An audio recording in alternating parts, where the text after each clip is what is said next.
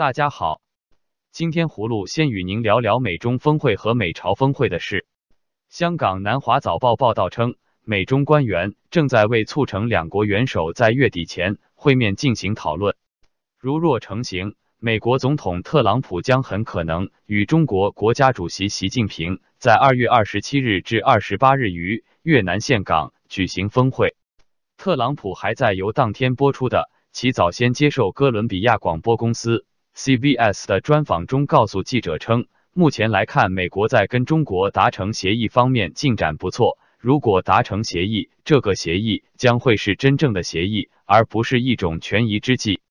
令特朗普就他与朝鲜最高领导人金正恩的会议安排介绍称，第二次特金会的时间和地点现已得到双方的同意，其具体信息将很可能在周二举行的国情咨文演讲前后对外公布。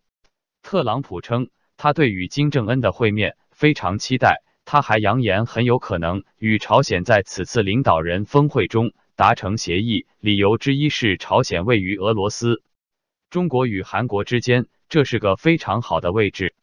他并分析称，朝鲜有机会成为一个经济巨兽。我认为，金正恩已经受够了他所面临的现实，但他不能同时拥有核武器及沿现有路线继续前进，而寻求经济起飞。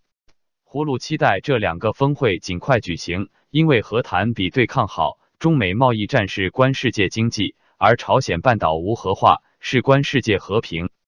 接着，葫芦与您说说中俄联手建造网上长城屏蔽信息的事。莫斯科时报网站发表文章说。俄国在互联网审查方面早就在仿效中国。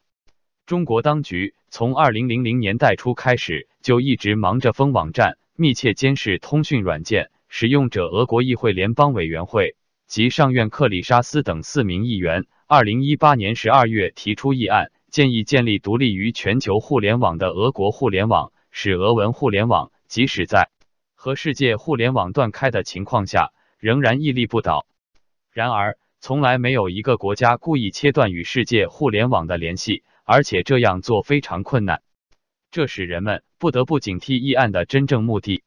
但更令人担忧的是，议案得到政客和俄国网络科技巨头的支持。建立互联网自主管控系统的念头最早源自中国，俄国和中国签署了双边协议，强化了对互联网未来前途的共同愿景。二零一五年。两国签署了政府间在国际信息安全领域合作的协议，强调了宣传主权互联网理念的重要性。一年后，习近平和普京签署联合声明，批准了两国间确保国际资讯安全及互联网管控的共同战略。双方承认，互联网主权是国家主权在资讯空间的延续和扩大。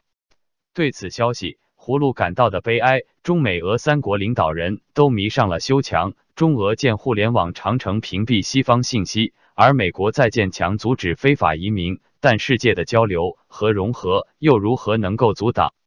最后，葫芦与您说说周永康儿媳黄婉在推特上呼唤司法公正的事。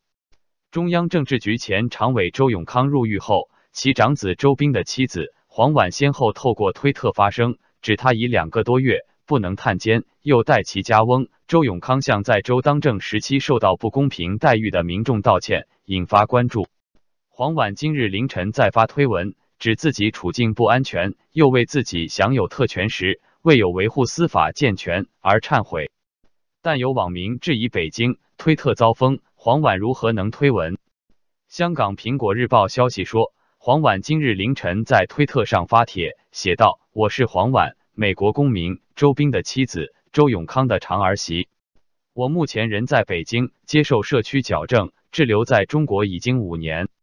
我的处境并不安全，但我愿意无惧做最真诚的忏悔。忏悔，当我享受特权的时候，对维护司法的健全毫无作为。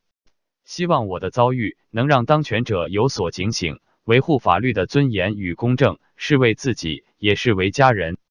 葫芦对黄婉的抱怨和忏悔感到无语，有权时跋扈，无权时哀叹，到底该同情还是不同情呢？